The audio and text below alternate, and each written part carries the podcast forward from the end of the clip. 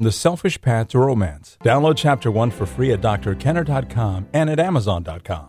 Grayson, you are looking for a therapist?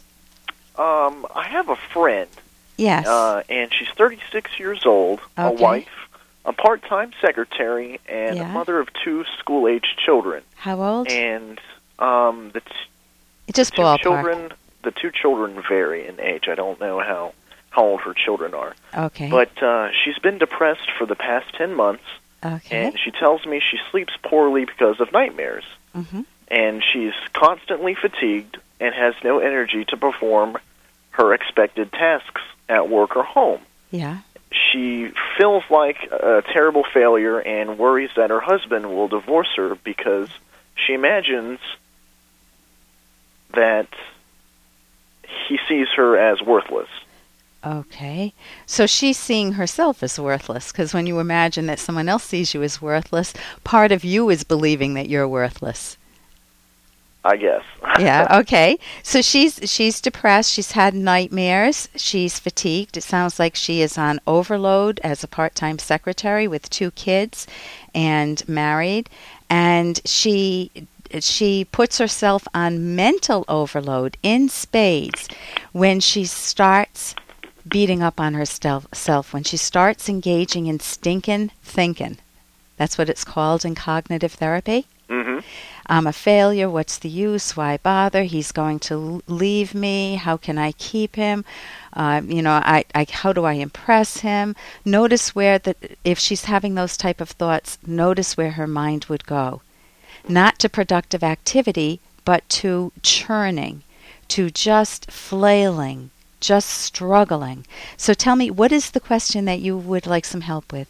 Now, there's many different treatments in abnormal psychology.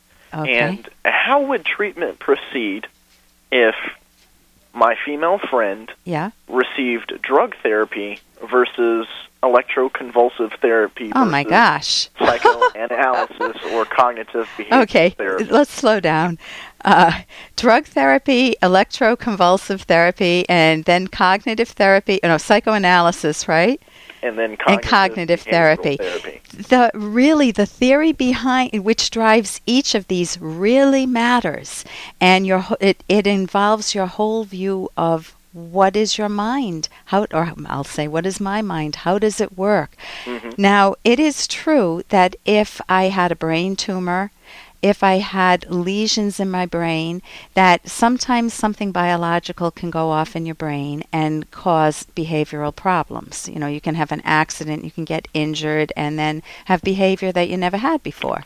Granted that there are biological causes to some abnormal behavior, what we call abnormal behavior, it is also true that the vast bulk of problems, psychological problems, the majority of people who walk into a psychologist's office, assuming it's not wartime injuries where they've actually had some brain damage, uh, uh, they're due to psychological problems, to thinking problems. And so let's look at whi- what addresses thinking. Hey, I got to interrupt this because we've got to pay some bills. 30 seconds, that's it. A very quick ad, and then Ellen will be back. Romance. Ugh, I wish guys knew more about what we want from a relationship. Boy, I wish I knew more about what I want. Where's that ad I saw? Ah, here it is The Selfish Path to Romance, a serious romance guidebook. Download chapter one for free at selfishromance.com and buy it at amazon.com. Hmm, The Selfish Path to Romance. That is interesting. And so let's look at what addresses thinking. Drug therapy, the the, the uh, drug therapists look at the brain and the problems. Um, let's say a depression as a biological problem. So we fix it, we, you know, just like someone has a problem with diabetes and they have to take their medication and watch what they eat. You know, if you have depression, you have to take certain drugs because you have, here are the big words, chemical imbalance. So that's that's the um, view of the brain behind that. Are you following me? I am. Okay. Uh, and it's not that the drugs don't have an effect, but pills don't teach thinking skills. That's the problem. So you want to be on pills for life, you can try to manage it that way, but it isn't going to help you become a better choice maker, a better a romantic partner, a, a better mother to your kids, which is what this woman wants and to feel better about herself. ECT, electroconvulsive therapy, man, to me, that is the last resort for anyone. If someone is absolutely suicidal and they're, they're bent on doing that and they've been that way for a long time and you've tried everything else, including cognitive therapy, hey, what do you have to lose? The person's going to kill themselves anyway. I mean, right. I would much rather recommend the book Choosing to Live by Cory uh, Newman and Thomas Ellis. That's a great book if somebody is suicidal. Um, and co- that they're cognitive therapists. If you talk about psychoanalysis, if we go back to Freudian therapy, I think it's a little more tame nowadays. But basically, they're looking for patterns of um, defense mechanisms and denial or projection onto other people what you're feeling. Um, and Freud had a theory that we have different instincts. We have an instinct, a death instinct, and you know, it's like death and aggression and sex, and my my worldview doesn't revolve around that at all. I mean, some people are aggressive. Some people really enjoy sex. I wish more people did, rationally, of course. Mm-hmm. Now let's get to the what I think is the gold standard of current therapies that are available, which is cognitive therapy. Cognitive therapy is going to teach you how to decode your emotions. So, if you are depressed, you will learn that it is due to loss.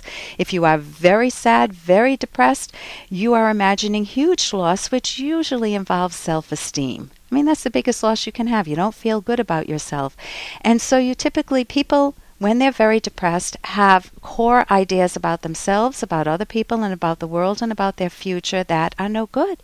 And they learn how to correct by looking at reality, their bad thinking. For example, I'm unlovable.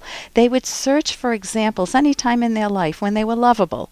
They would try to find exceptions to the rule. If they thought I'm a failure because maybe they just got fired from a job, they would try to think of other times when they weren't a failure so that they could see that success is possible to them with effort and with good thinking. If they think that um, I'm what what else? I'm a loser any of those types of very negative, profound thoughts about yourself are going to undermine you. So I would recommend you go to my website, and she could get the book Mind Over Mood, and she could also go to a, um, the uh, cognitive therapy website. That's on my website, also the mm-hmm. link to that, and she could try to find a cognitive therapist in her area and turn her life around. Think better about herself and enjoy her life more. Thank you so much for the call. And here's a little more from Dr. Kenner. It's just that it's bugging me. This cool thing. But I mean, what is it? How do you get it? Who doesn't have it? And who decides who doesn't have it?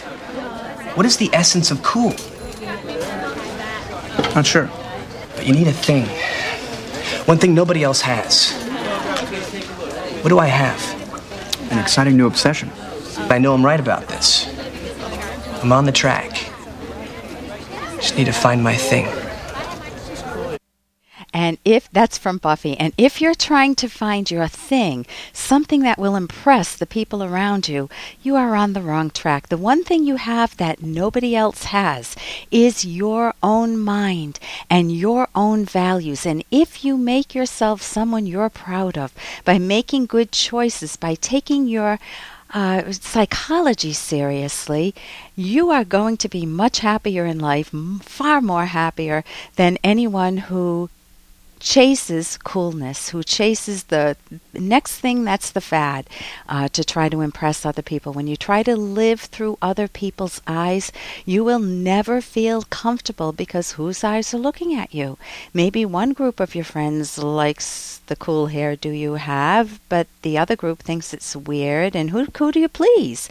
What if you please yourself? For more Dr. Kenner podcast, go to drkenner.com and please listen to this ad. Here's an excerpt from The Selfish Path to Romance, the Serious Romance Guidebook by Doctors Kenner and Locke. Before giving a surprise, make sure your partner likes surprises, including the type you plan to give. Linda was upset for weeks because her husband sent a male stripper to her place of work for her birthday. Beyond feeling humiliated in front of her coworkers, she hated the idea of a male stripper.